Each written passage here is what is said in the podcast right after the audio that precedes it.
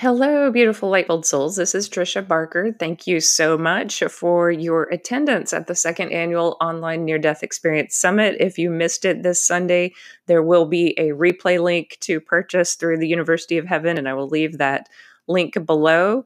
Also, thank you to everyone who has purchased my book, either through Audible or ebook or paperback. It means so much to hear from readers and to hear your journey with spirituality and with healing and with some of the issues that my book brings up in education and in other walks of life. But thank you so much for listening to this podcast.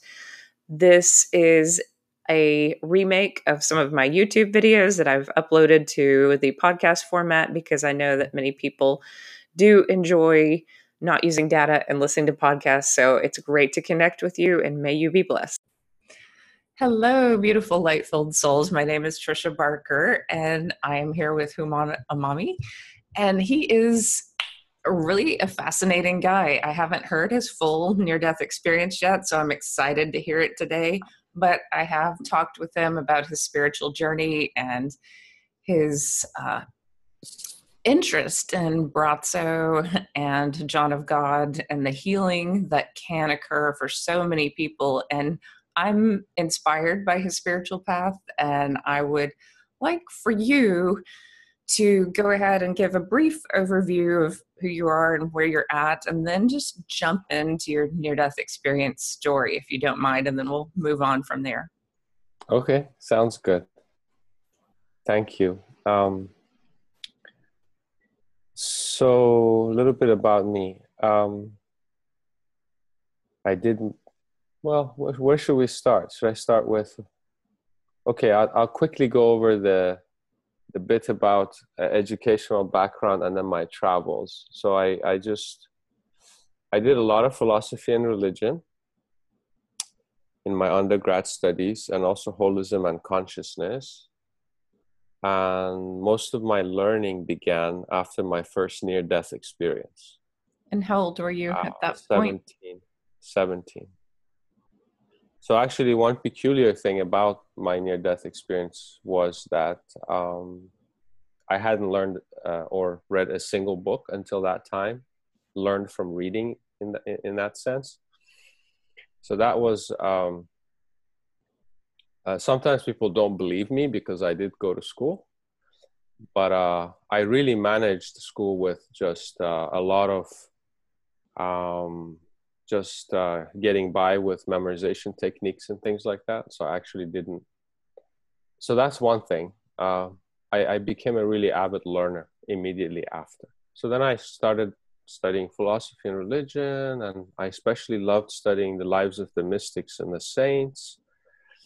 And that just became my career. And then I did a detour in uh, computer science. And then I was in the academic world and decided I wanted to go more in depth. And to do that, I transitioned again and went on travels around the world pretty intensively for twelve years. And what were uh, you looking for during those travels around the world? I, I heard you in one video talk about being a miracle chaser. Yeah, so one of, one of the things was I...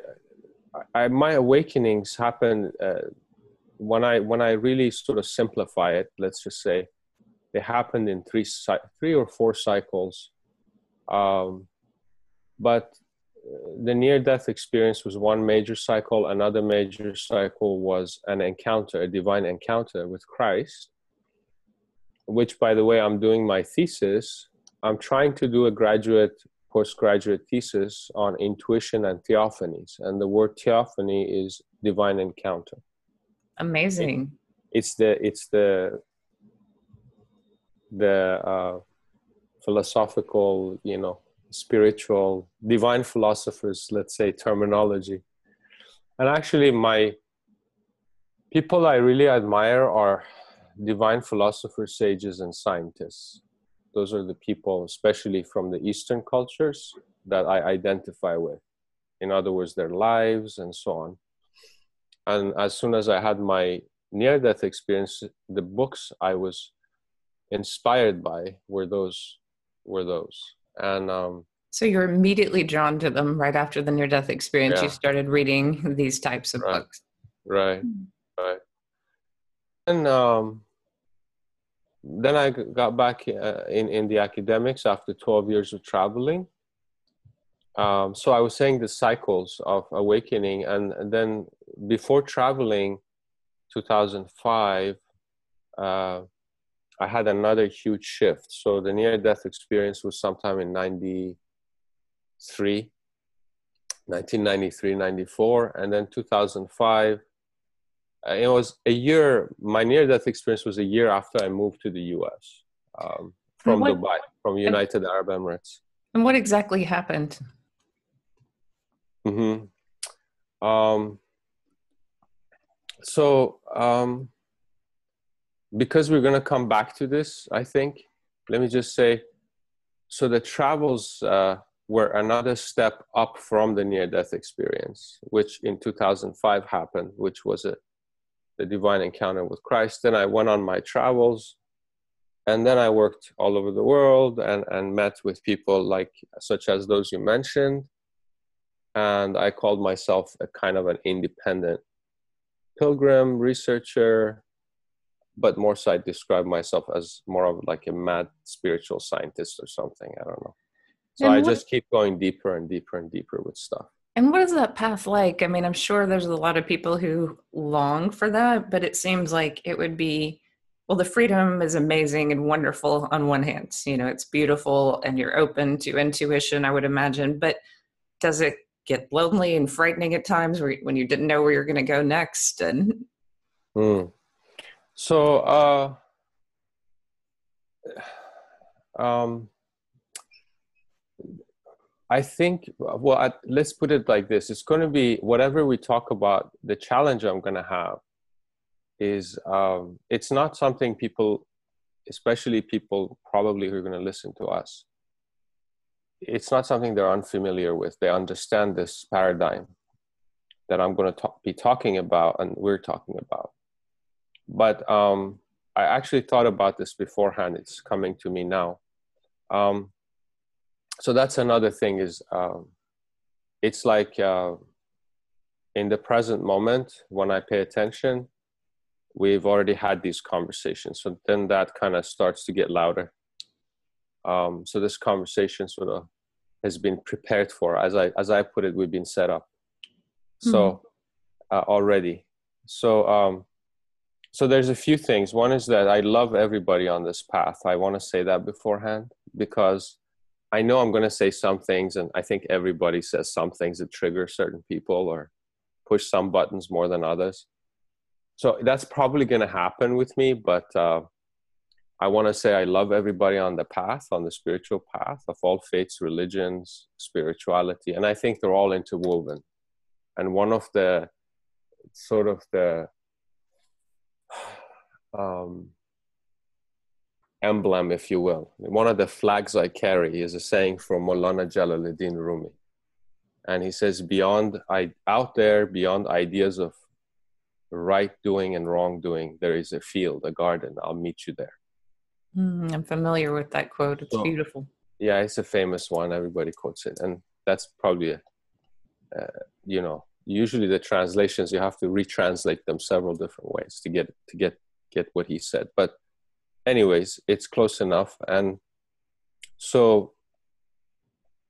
having said that, uh, um, I'm sort of uh, blunt and sharp in a sense with my words, because I think that's important to, to and, and the, the teachings and the teachers and the, let's say, the inspirations I have and the experiences I have with spirit uh, are, are such that uh, I'll be speaking in, in that way. Uh, that, uh, probably a little more direct than maybe some people are used to. I don't know. But, uh, but I just want to say that beforehand, because probably different subjects are going to come up. Then we're going to use words like holy books and Christ. And, but I want to say that there is a meeting place for all of them. Mm. And, and there's a way to uh, uh, uh, really uh, go for the gold, so to speak, or go for the for the truth in all of them. There is I, a way, and, and and that way is the way of the heart, and we'll get more into that. But I agree. Anyways, I, I anyway. agree with what you're saying, and I am going to pull you back though to your yes. young age with the near-death experience, and we'll you start there. So, so tell me about your near-death experience, and then we're going to uh, move into a lot of these topics. Okay, so and and I explained that because speaking of my near-death experience, it's very hard to speak only in linear terms for me about anything. Yes. And that's because I think that anything we speak of, anything spiritual we speak of, anything beyond the third dimensional reality is uh, uh, needs to have the presence of spirit. And this is a subject I often speak to because people skip, as I, as I like to put it, people often skip the basics. Um, they censor God, they censor spirit, they censor, and then they get into like different movements and different this and that, things that are hip and hyped and in and all of that. Um, but so I'll uh, tell you my experience, but this is what happens every time I tell it. So I'm telling you beforehand. I'm going to tell you a little bit of the linear, but then it's almost like the present moment awareness is where the, the, the real experience is. So, um, but the linear sort of time frame, about a year after I moved to the U S, was actually a very funny moment. It was the least expected moment. And it's probably one of the only, I've heard of maybe two or three other stories. I've heard of one great sage named Ramana Maharshi who had an experience like mine. Um, I haven't heard of that many, uh, or in fact, any who have had an experience of near death like mine, because mine did not happen with an accident or a tragedy, uh, number one, but it very closely resembled uh, death and dying. In fact, so much so that when the experience happened, I was told that this was a communion with death, that this was an encounter with death. And then sometimes people in various spiritual traditions, they have something they refer to as the spirit of death. But that's more of a negative experience. Like, uh, like so, that, so that's more of a fear of death sort of thing haunting you, like a disease or, or something.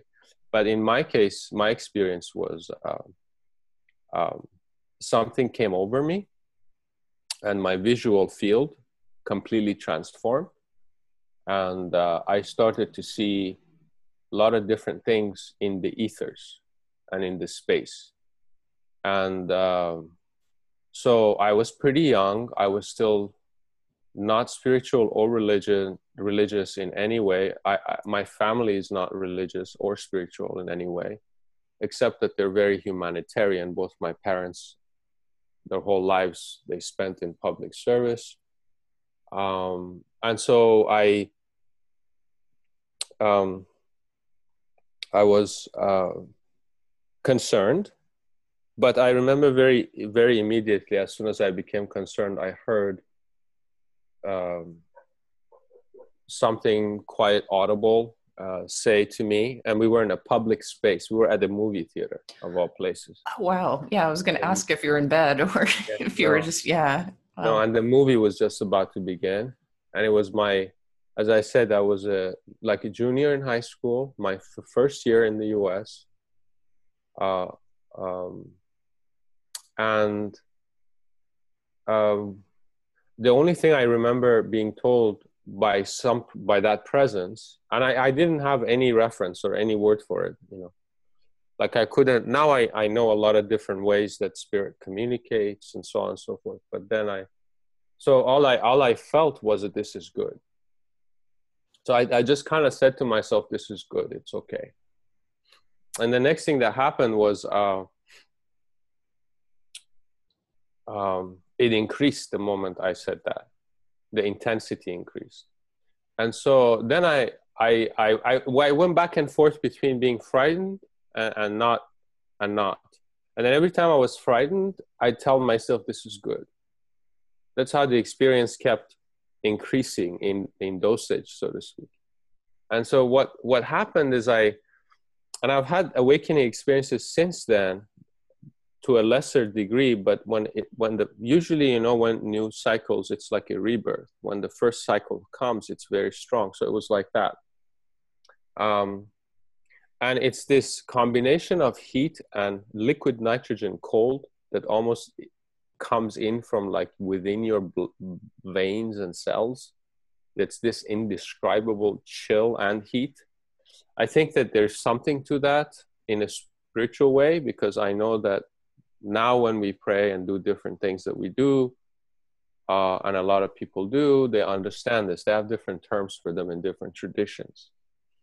But basically, when the, the intensity of the fire of spirit increases to a certain point, it turns into uh, a, a mix of, of heat and, and a kind of cold that is really indescribable.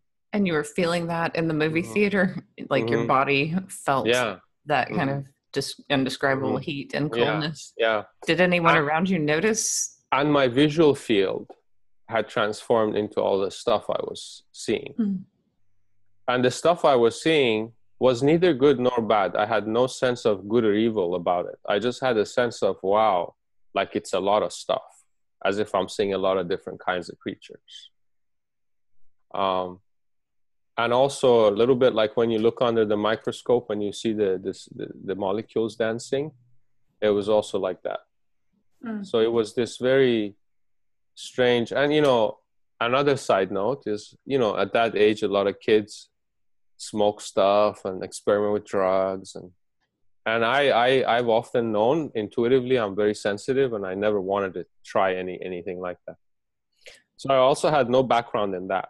Did you fear that someone had slipped something in your drink? No, no. It, it, I, I intuitively knew this ha had something to do with, with the state I was in. And the state I was in at the time was about a year, roughly about a year.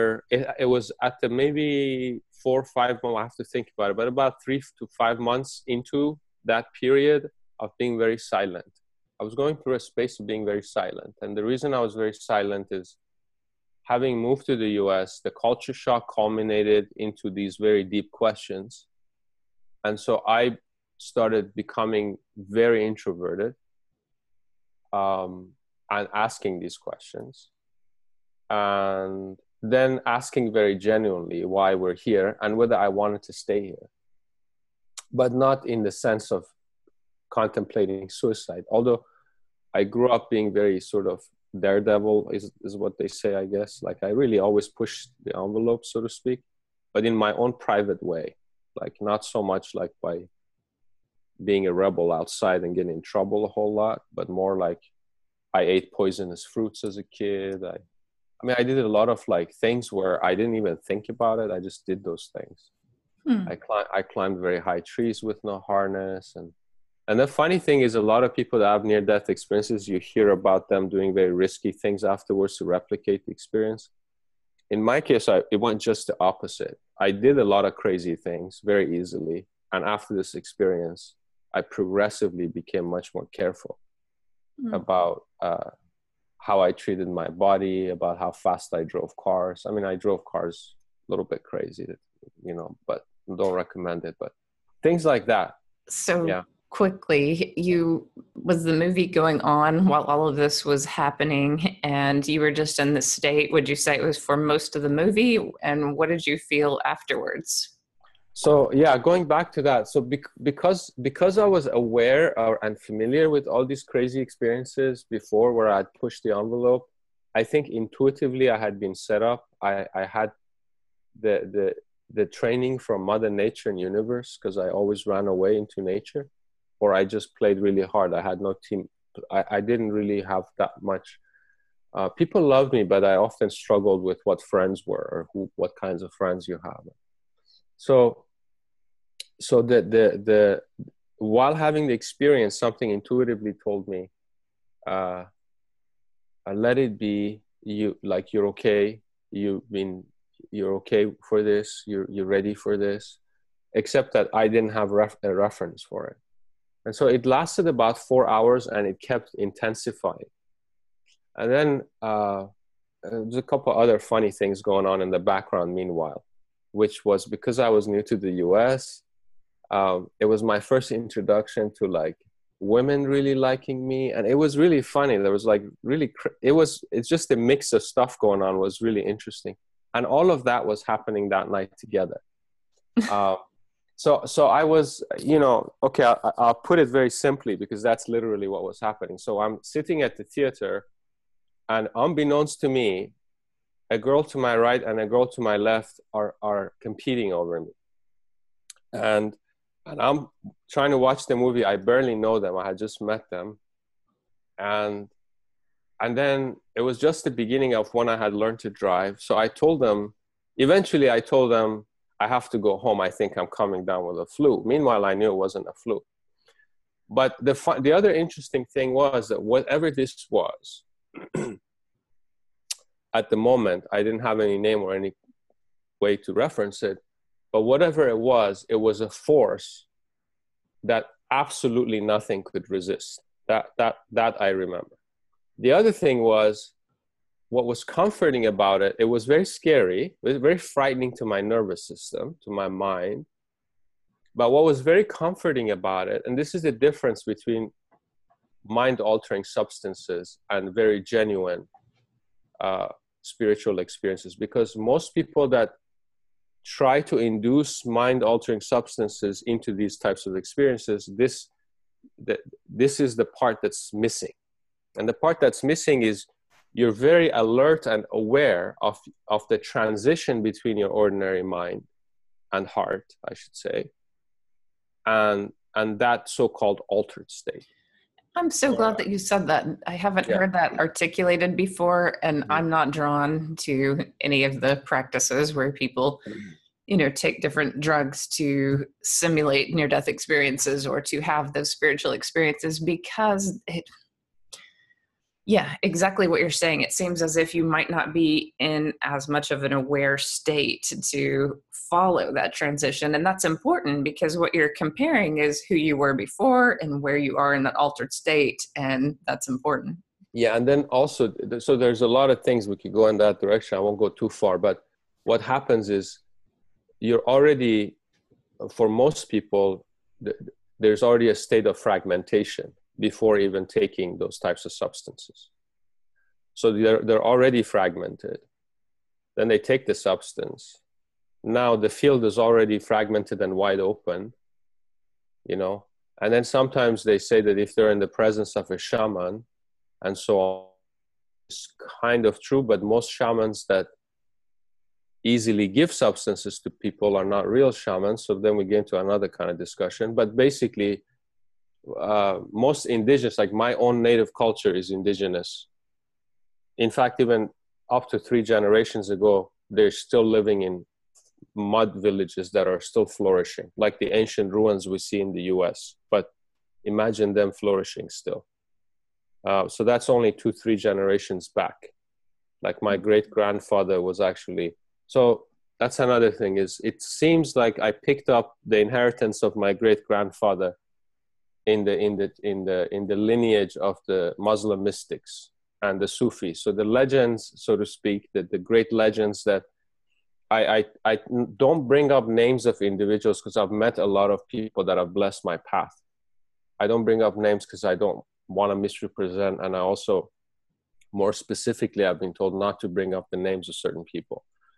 But the the the Zoroastrian and the Sufi traditions Uh, are are basically in my nativity to begin with. And then with my awakening, these things return. So a lot of the contextual framework that I speak of is my own studies and the way that I've inwardly experienced these things. And mostly I rely on my inward intuition, intuitive wisdom, and then also all that I've learned, because this enabled me. In fact, right after I had the experience, I started meeting individuals that were extremely advanced, spiritual seekers and masters, which was another rarity that rarely happens to people. And this was in was San Francisco, like a few years after you're in the Bay Area. No, no, no, right, right after. Right I mean, after. like literally, like, huh. In fact, sometimes I don't remember if some of them I had met just before or just after. But this period was this this one year period roughly where everything had come together, and then there was this explosion, and I had no reference for it. I was totally, it was totally new for me. Um, so, um, did you notice that you changed immediately after that moment in the movie theater? I mean, did you notice that you started viewing the energy of people around you differently, or were there just immediate changes or after effects? Yeah. Okay, so what? Just, just, just to go back to that experience, but then I could tell, I could tell the transition. I know we jump around a lot. Um, this is my first time that I've actually interviewed someone. Um, oh, I know, and I'm yeah. excited that it's that I get the opportunity. It's yeah. everything you say is fascinating, so it's hard to stay on one topic. But yeah, but yeah, I'm just kind of curious, as this teenager, you know, how did you finish high school and adapt well, to the changes? Yeah, so I headed back home that night. um, I continued to, uh, there was a, there was a moment of, I, th I think the most profound moment was reached. I remember still, because I walked in, one of my close friends and my half sister, who's passed away now, they were at my house and they were hanging out in the living room. And I walked in, and the first thing they said was, "What happened to you?" And then on the way home, that's another thing, is that on the way home, so I was, this is what I was saying. I'd go back into my ordinary awareness, and I could feel the goodness of this presence. And then I sensed the fear, but the fear was because of the vastness of this presence. And it wasn't fear of dying or fear of being the kinds of horrors that people associate with spirits or negative types of spirit encounters or experiences, not that kind of fear, but more of the kind of fear where I was like, whatever this, well, the word for it now in, in retrospect is, is universal. But, but then I didn't have the word universal, but whatever this was, was so expansive and so vast that it had full control of everything. Because I remember thinking, I can't drive, but this thing was telling me everything's okay. And I'd say, yeah, everything's okay. And then I'll drive. And when I drove the two ladies that were my high school friends home, because I had to drive each one to, to a different home, as I was doing that, uh, it was enabling me. Because, I, because the intensity of the experience was so much that I, I didn't think I could even walk. But it was like this presence was moment to moment to moment with me, right?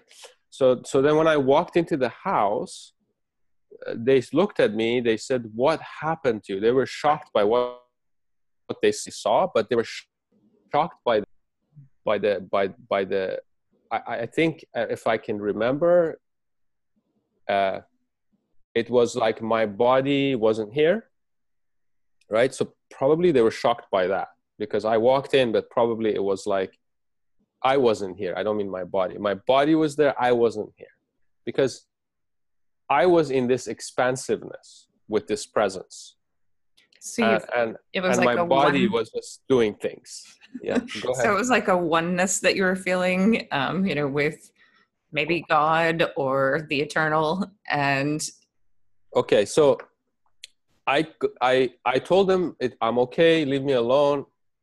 Oh, and then I took a walk. Uh, At one point, I remember to reduce the fear because my friend who was many years my senior, I told him, I want to describe something to you. I tried to describing it to him. I tried describing it to him. It helped soothe my fear a little bit because he was a very spiritual man, but it didn't really help. I, I sensed that this is very unique. So then I went back and I went into the, to my bedroom and I laid on the bed, and it was at that moment that I, I left my body, so to speak. Mm-hmm. And on the way, by the way, another thing was on the way back when I had dropped off uh, my rides um, and I was uh, driving, I, I was weeping, crying and saying, "What is this? Who are you?" And it was the kind of weeping, crying that comes from your guts, you know. It was not an ordinary, that's another thing that surprised me. Like, everything that happened second to second was new for me, but I had no reference words or concepts for it. I just remember my body doing these things. And then I, I, I just said, what, what are you? Who are you? And, and, and these guttural cries are coming out of my belly as I'm saying this. And, and you, you got to remember, I'm seventeen years old, right? So I'm like, um, so when I, when I come home and I go back and lay down on the bed, uh, that moment of very intense guttural quaking inside, Uh, went to another level. Uh, and then when that happened, at that moment, I realized I'm confronted by death. And when, what it felt like was like my consciousness merged with the consciousness of death. And I realized this presence is death. And what people talk about when they talk about a dark tunnel and, and this dark void and absolute peace, it was then that I realized that's what it was. So at that moment, I realized, so my understanding of what that is, is the angel of death. That's what I think of it as, the archangel. Um, the descriptions, and, and you know, the, there are many great saints and prophets uh, from many traditions that talk about angelic encounters and what angels uh, look like. And in many cases, they talk about what angels feel like. So one of the persons who has had the most, the most angelic encounters that are very thoroughly described is the Prophet Muhammad, which unfortunately we don't get the right picture in today's media of real depth of the teachings of the Muslim mystics and the real peacemakers. In fact, even the word means peace, but they often misrepresent it. So we don't get the in-depth teachings. But in the teachings of the Prophet and all of the blessed and beloved prophets, when they talk about, especially Old New Testament and the Quran, when they talk about the angels and angelic encounters, there are many interesting descriptions of them. And of course, years to come, I started to study these. And um, they speak of uh, vast, expansive, uh, interdimensional realities. Like they will say, like they're saying sacred sayings of the blessed Prophet Muhammad, that he would say things like, uh, you know, their their wings span across timelessness, you know. Their wings spanned across timelessness? Yes. Interesting. The angels, right? Beautiful. So, so, so, so in other words, angelic beings, uh, and sometimes people equate them with certain celestial Uh, bound uh, entities. Like sometimes I've heard people talk about uh, entities like E Ts and U F Os and this. Uh, this is also a lot of confusion again there. Um, angelic encounters, especially of the kind that I uh, aware of in my experiences, are from the realms of, of oneness. And this is the God of Abraham and the prophets of Abraham. They speak of one. Oneness. Yes, the realm of oneness, which means actually all of the Abrahamic prophets, which is very interesting because that's not the modern Western conception we have. We call them Western religions. They're actually not Western. They're from the East, number one. Number two, that's fine. It's not a fight between East and West, but we have the wrong sort of understanding. Because in the East, uh, for a good percentage of the population of the people, the East, they understand there's a continuum of the teachings. And so then we get into the angelic beings and so on and so forth, and the God of Abraham. This I put into context in the years to come. But let me go very quickly back to the near-death experience so we can close this. So I understood it was the angel of death, but not with the words angel of death, but with all the descriptions that I have learned later, I understand that's what it was. Okay. The other thing is that, uh, that these presences I started to acquaint myself with are such that they're of the tr in, in, in such a way that they're not interdimensionally bound to any dimension. Okay, so they're not bound to any third or fourth or fifth or sixth or whatever dimension. So the oneness means that the all of all, the all in one, the one in all. In fact, the word Elohim is singular and plural, right? So uh, also the word Allah, which is close to Elohim, all of this is saying Um, the, the, the creator that is the light of the heavens and the earth in the Holy Quran. That's how the creator is described, Allah. Um, and, and in the Semitic languages, not in the Anglo-Saxon and, and Anglo-American languages, which we say God, G O D, right? God traces back to idols and specific idols and dominical entities. If you look up the etymology of the word God. Okay, so that also does a lot. But the creator in the Semitic languages is this creator of one and oneness. So I understood, without understanding the words, I understood I merged into that. And that became me, and I became that angelic presence. And then I understood that I had a choice. And the choice was to stay or go. And um, probably at this point, my body is just laying on the bed. I don't know what it's doing.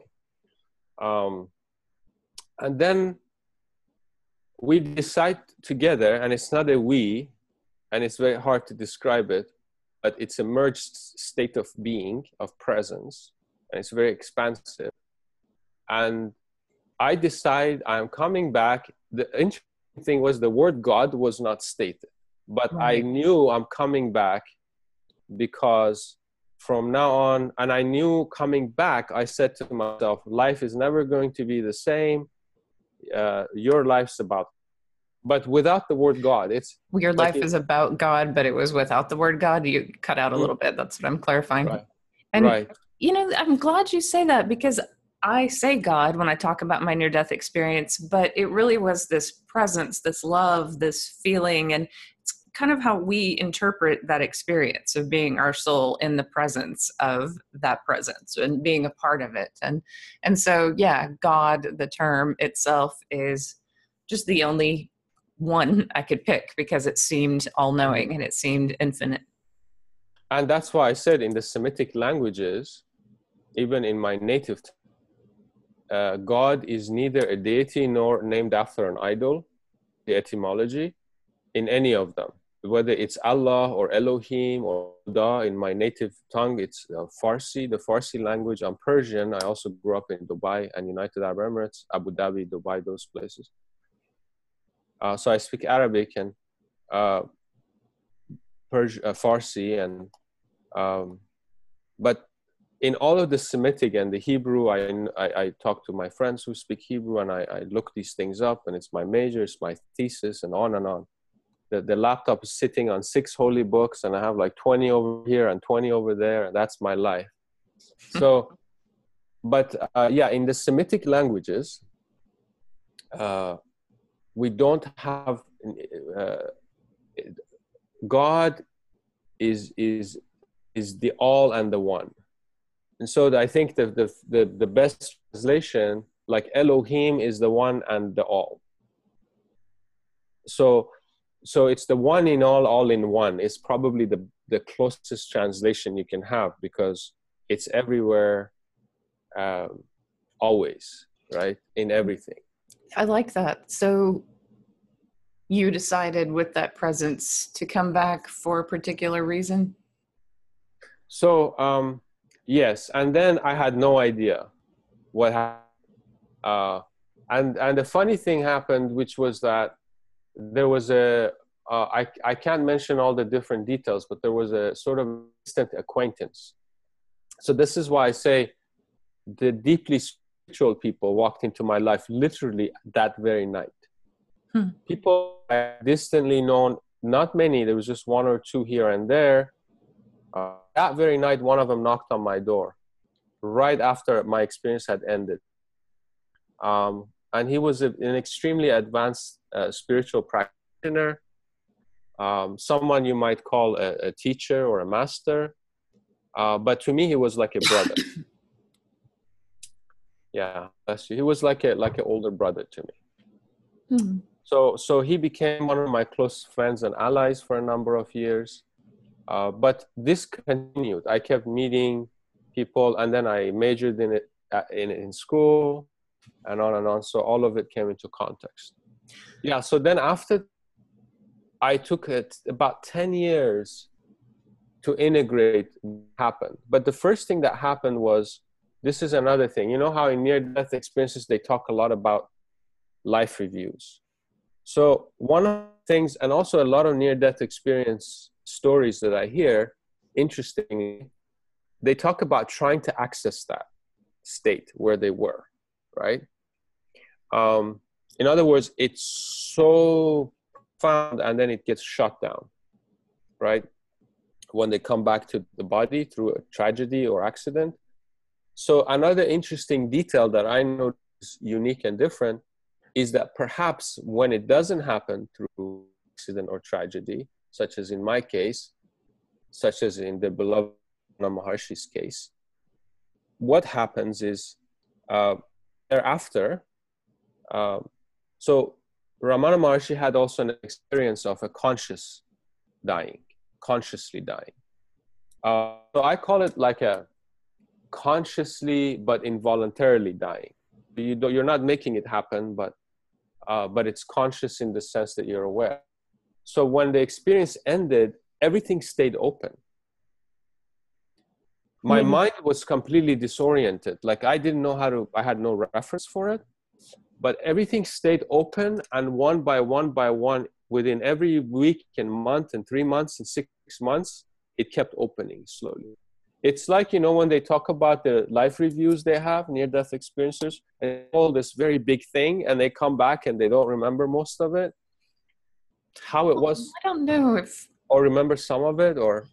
I don't know if they don't remember all of it, but there's certainly a lot of things happen at one point. And and maybe that's a really good question to ask a lot of near-death experiencers, because I came in and out of that consciousness personally. So, you know, I, I definitely had morphine and I was in the hospital and I worried that I would lose the experience. But as soon as I came back to my bedroom and I was in the bed, and I didn't take um, any painkillers, I only took Tylenol, even though I had this, you know, horrible pain in my back because I wanted to be clear-headed.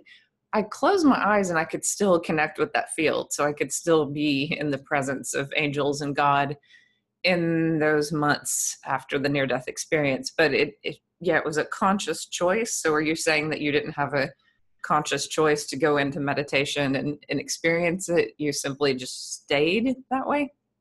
So this is what happened. Uh, little by little, like imagine like a giant book, right? It was like that. And, and learning to, having no reference whatsoever, and learning to start to read that book. So mm-hmm. the first thing that happened was uh, I became an avid learner at a rate that was unimaginable. And when I think, I don't even know how that was possible. Because, for instance, I don't even know how it was possible for those books back to back to back to come to me the way they came to me. So, yeah. you know, so massive, massive amounts of reading was like eating for me. But right? I, I understand. I thought maybe because I was in the body cast, I was reading at that level. But when I look back at the amount of books that I read in nine months, I mean, I read so many books. And I've heard through different scientific reports that, like, after a near-death experience, sometimes your intellect has, you know, increased right after an experience like that. So I was like soaking up, you know, anything I could get my hands on, the greatest books ever written in literature, but also spiritual materials. So it was this combination of going in those two different directions. And if I read it out, it would look absurd. Like there's no way I could have read that much in nine months. Is that the way mm-hmm. it, you experienced? And then, and then over the years I learned, like, like for instance, I now read the way I now read. You know, is I, I, you see this? Yeah. So I, I go, uh, I read spiritually as well as physically, right? It's actually like eating. Mm. It's, it's like drinking and eating. It's very different than linear reading. And, and see, I didn't have the reference for this, but this was naturally happening. And in fact, I often, the reason why it took ten years for me to learn to speak of this in the right way was because, because the strange of it all, even when I, because see, even then I had no reference of the near-death experiencers, because near-death experiencers and their story generally, from that point of reference at that time, now, now I can put it in context and I can see. But then anybody else's story I heard was usually far less intense in the moment. So very often when I heard stories, it was like, uh, you know, now if I see people, the only people I see sometimes can better identify with are some of the new generations of children and adults who, quote unquote, are very gifted and crazy and out there, but also normal. So my experiences were becoming like that, and then realizing that that's how they had always been and trying to cope with that.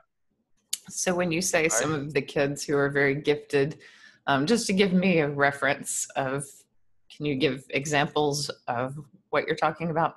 So some, sometimes they're not status quo considered gifted. Um, sometimes are, some of them are silent communicators, very telepathic. They communicate to hundreds or thousands easily.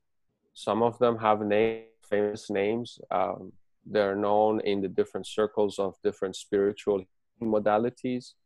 Um, some of them are the, uh, they call them autistic, and some parents have stopped using that term because I think that's a bit of a misnomer. It helps, these labels sometimes help crystal children and all the different kinds. Um, there's some books that some of the contemporary New Age authors have written about people. But I think most of it, again, when I would read that stuff still, it was like, okay, I can identify a little bit. But again, still, what I am going through moment to moment, even now and then, was far more of an experience of presence that took a very long time to find words, and even now to express in words. But the first things that happened, to put it back in a linear context, is Uh, the early childhood visions and dreams that I had returned, and a lot of them were out-of-body experiences that commonly we call out-of-body experiences, but I think I'd rather call them journeys or something like, uh, you know, ex- expansive sense of presence and journeying. See, because part of the difficulty also is when we use these terms that introduced by parapsychology or psycho- psychology, like out-of-body experience or subconscious or superconscious or whatever. Again, my studies taught me that a lot of these terms are introduced by often inexperienced and immature spiritual practitioners. Ah, right? Yes. So that's yeah. another issue. I, right? I know what you're talking about. Like, these terms themselves are not accurate a lot of times. So as you're throwing them out, it's like, well, who created that? Why was it created? You know, like, it's better to just hear someone describe their experience. And I think that you're getting to the core of why I like talking to other spiritual people and people who've had profound near-death experiences or other awakenings, because we can create a language in a sense that is a little bit different from just those terms. Mm-hmm.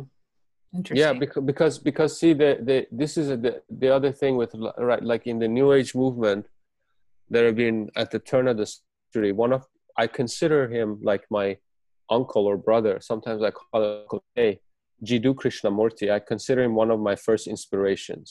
He's amazing. Uh, yeah, Albert Einstein was another. Gandhi was another. Um, Saint Teresa of Avila, Saint John of the Cross, and Ibn Arabi, the Sufi. So these were back to back to back the books I read at the time. Um, so there were the, a, a, a sort of a culmination of these sci- scientists, divine philosophers, and so on. And um, so when when you go more in depth, you realize that it's even more delicate than a, a surgery. Let's put it like that. But when you have like someone like an experimental psychologist suddenly introducing like some modality of hypnosis, right? And this person doesn't really have the spiritual training or the maturity or the ability of the, the presence of spirit. And the most important is actually the discernment. And this is something you want to know about. Often it interests you because of my other talks about profound healing miracles. So then I became a miracle chaser, as I say, because I learned, this is where we started. I learned that going after God in a pseudo-intellectual sort of culture and in city lives and all this, it's not doing it for me. So even after all these experiences, I went off for twelve years and traveled. And the most important thing I did is this, what I'm talking about is having a sense of presence that is so innocent that uh, really directly, see, like my friends recently, they keep telling me they want practices.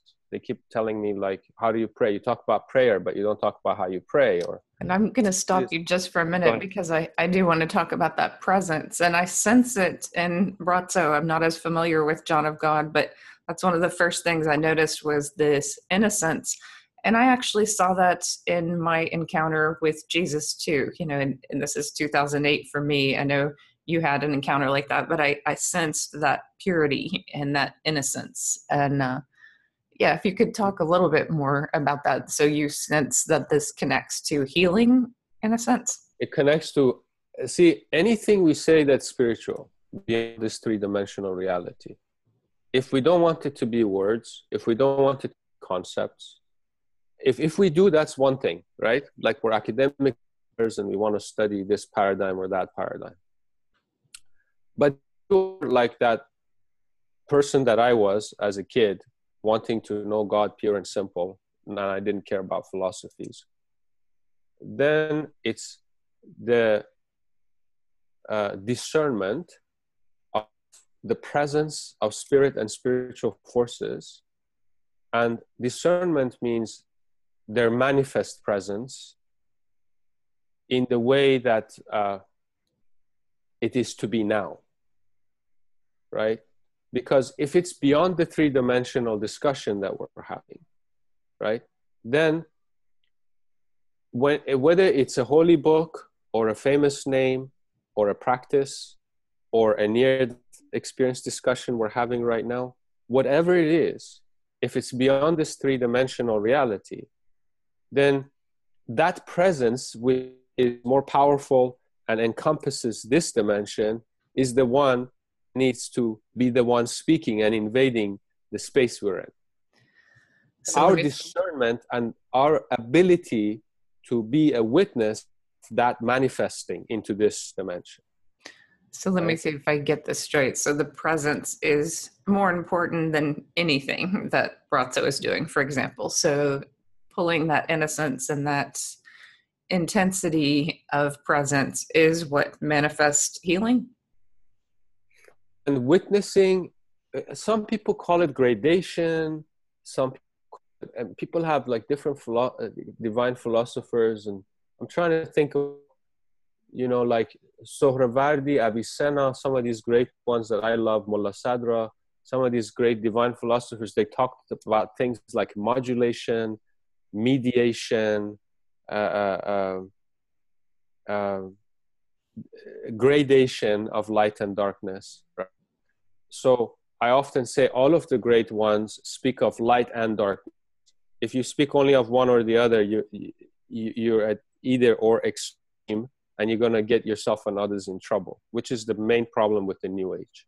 They jump from one extreme to the other, right?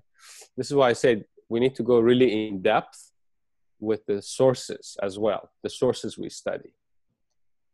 So presence is, is discernment. We have a word in Farsi. It's a word that the Sufis use a lot.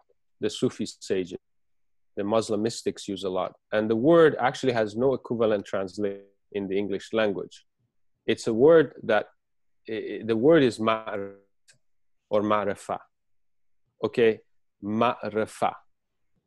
And uh, it comes from uh, what's loosely translated as direct knowing or gnosis, um, but it actually also means loyalty, affection, um, the innocence involved in the context of that word.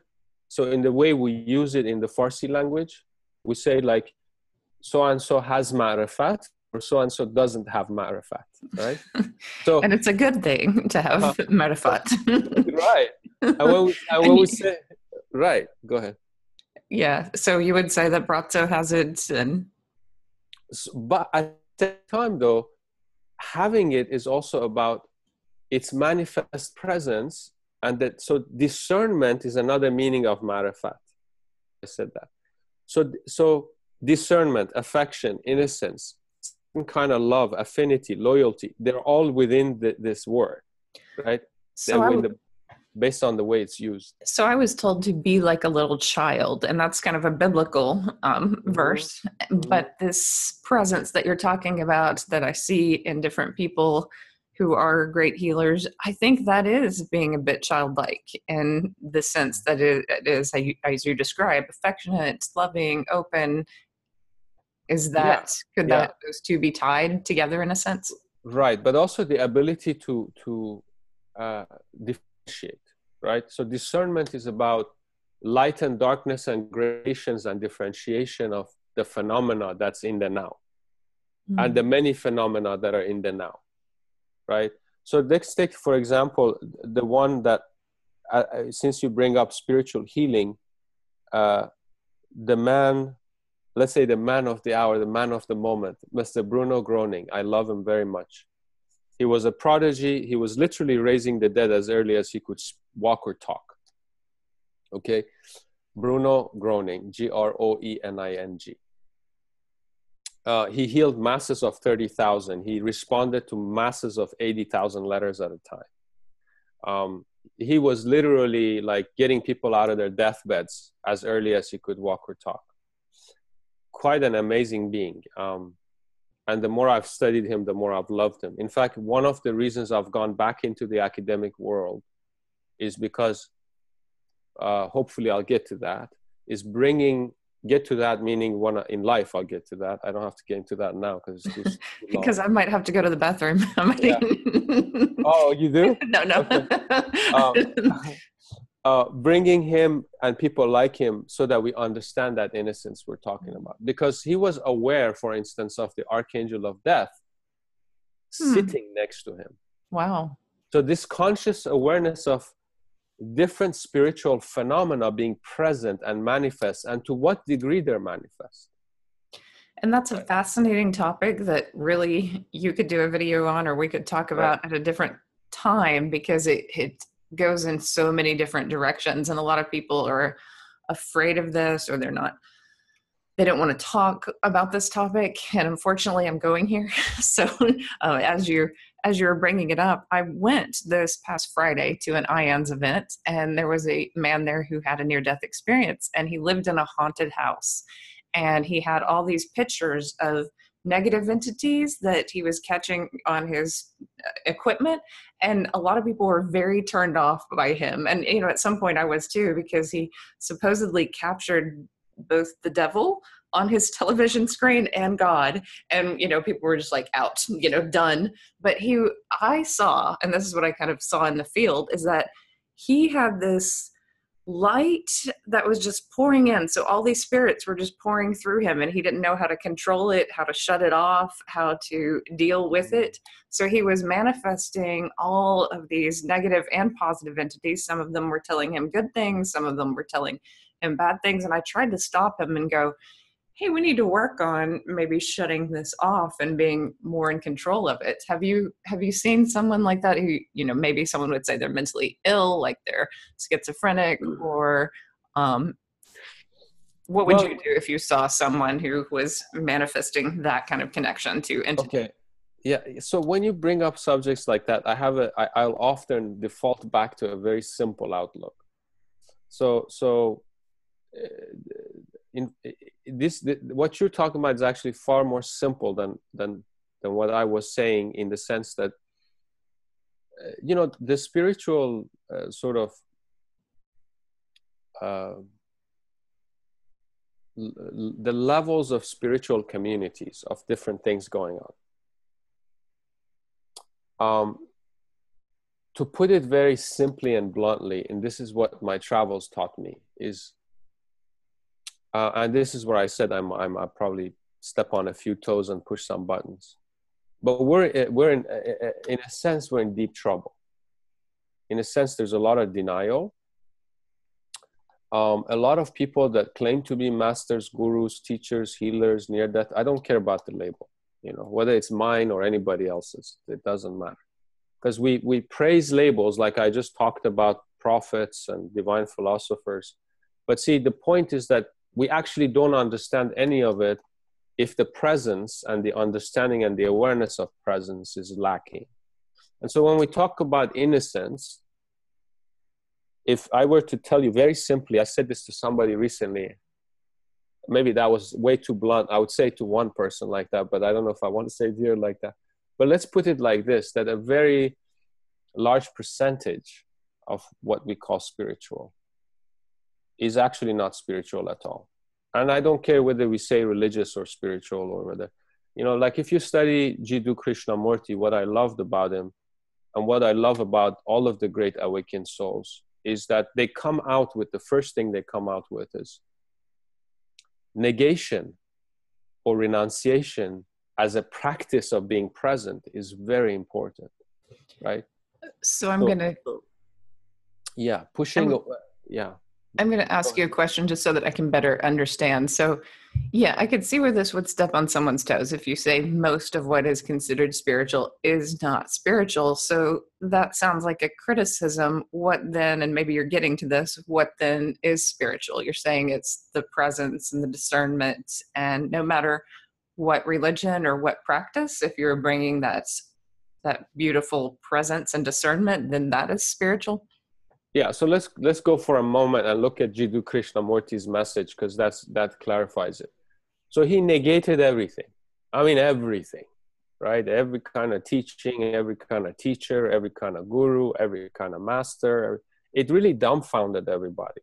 And what people don't know is that he influenced just about every major thinker of the twentieth century, to the point that he was with them, they were with him, like the Dalai Lama, like many, many, Khalil Gibran, Charlie Chaplin, Bruce Lee. I mean, you can go on and on. Many of the shapers of the twentieth century, century, George Bernard Shaw, Aldous Huxley, uh, I mean, actors, actresses, they would go and spend time with him in Ojai. One of the best books is the one written by Papu Jayakar uh, about Krishnamurti.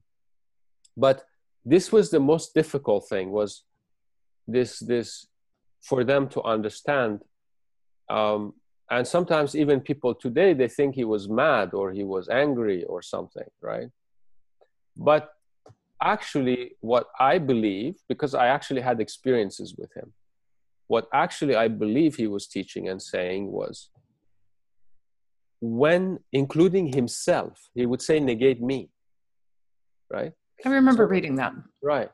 So when you truly understand, you, you, when, you, when you are in that space of truth, right? Uh, like the experience, let's, let's talk for a moment, like the near-death experience, right?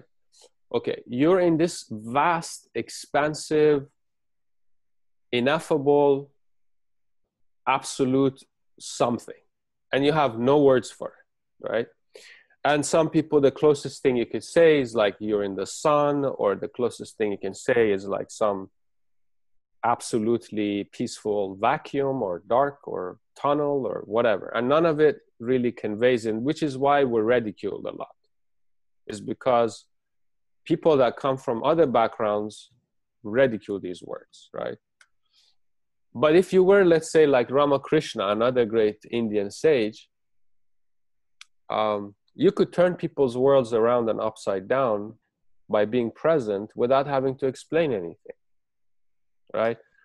So you think that's what Braco does, is simply he brings presence, or Bruno Gröning does, is he brings presence, and that's what facilitates yeah. the healing?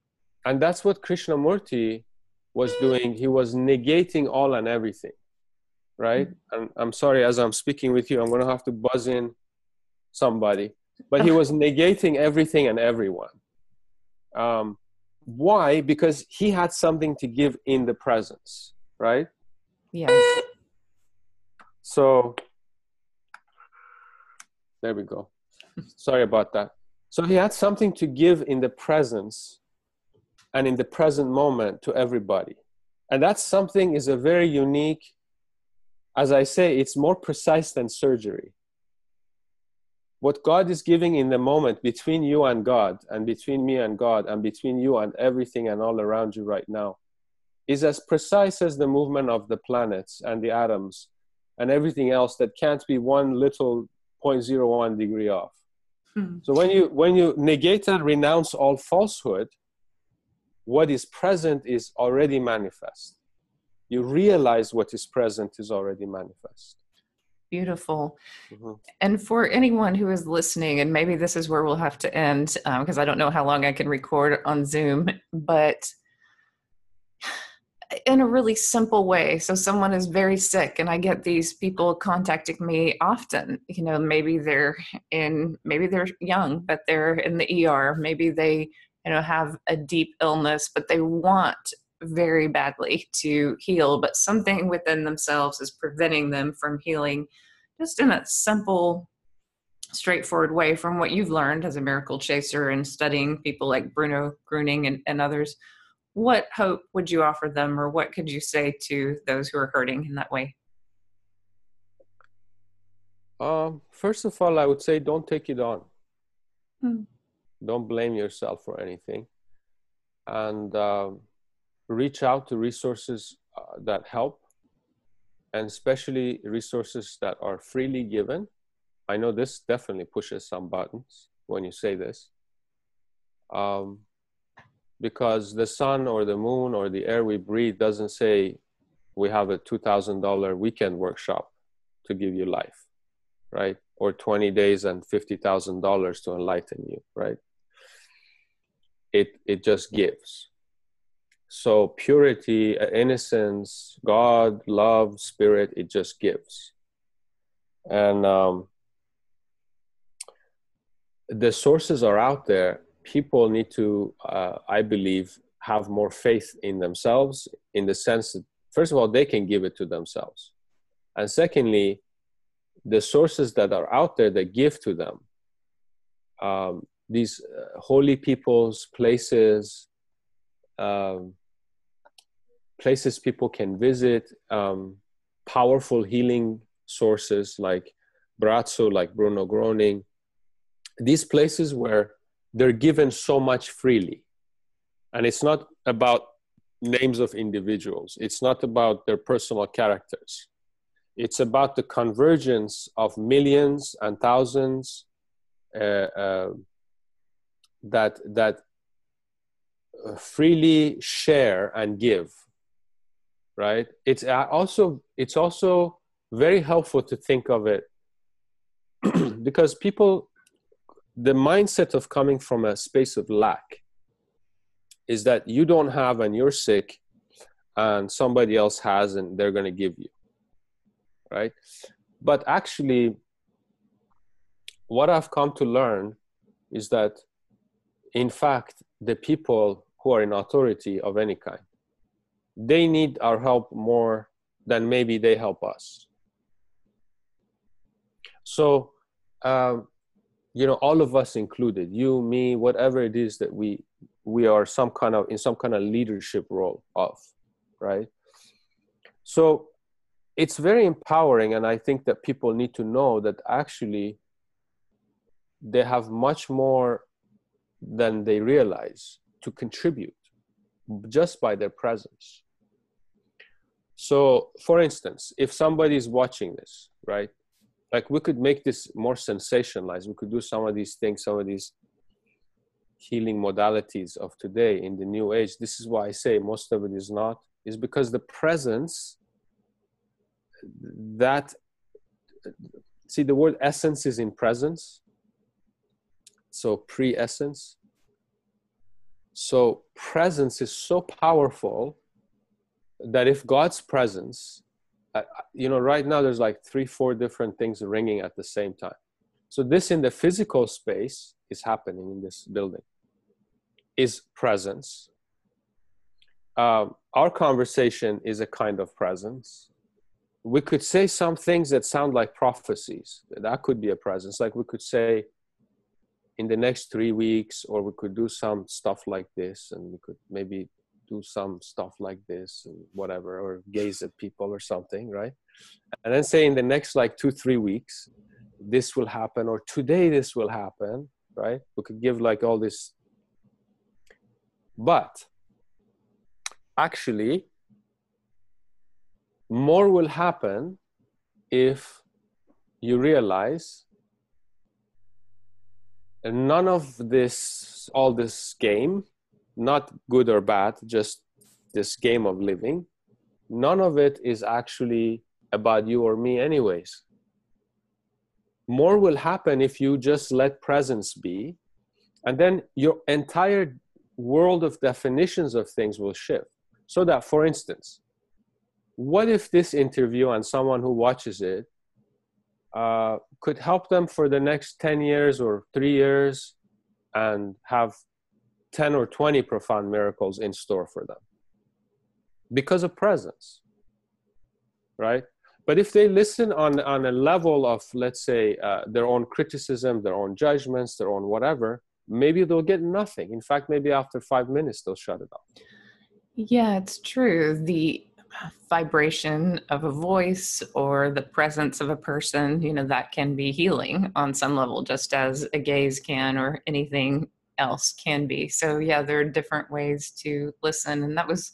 It's a beautiful way to sum up everything. I think we are going to have to stop here just so that I make sure I can get this video into the space that I need to for Zoom. But thank you, Human, for talking with me. This was lovely. Um, I, I love listening to your insights and your studies and your experiences. And there's so many different directions we could talk, but I really do appreciate this interview, so thank you. Yeah, you're welcome, and thank you as well, and bless you and all all all people who watch this and view this, and in in the future we'll hopefully learn to uh narrow it down as well, and you'll keep me more focused. I don't know.